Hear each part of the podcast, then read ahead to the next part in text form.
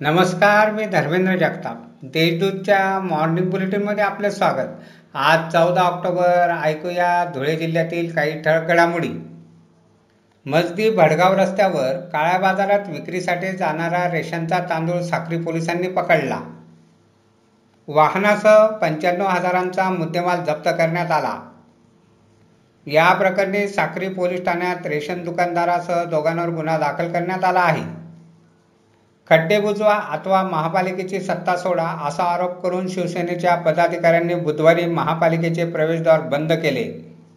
त्यामुळे शिवसैनिकांना पोलिसांनी अटक करून नंतर सुटका केली. शिरपूर तालुक्यातील गदडदेव शिवारात डोंगरामध्ये वनशेतात पोलिसांनी छापा टाकून वीस लाखांची गांजाची झाडे जप्त केली. धुळ्यातील खानदेश कुलस्वामीनी एकेरा देवी मंदिरात अष्टमीनिमित्त दर्शनासाठी भाविकांची गर्दी झाली होती. तर कोरोना महामारीमुळे देवीचा पालखी सोहळा रद्द करण्यात आला असून मंदिर आवारातच पालखी मिरवणूक काढण्यात येणार आहे. धुळ्यातील रस्त्यावरील खड्डे बुजण्यात यावे तसेच मोकाट जनावरे कुत्र्यांचा बंदोबस्त करण्यात यावा या मागणीसाठी बुधवारी वृत्तपत्र विक्रेते संघातर्फे महापालिकेच्या प्रवेशद्वारासमोर निदर्शने करण्यात आली.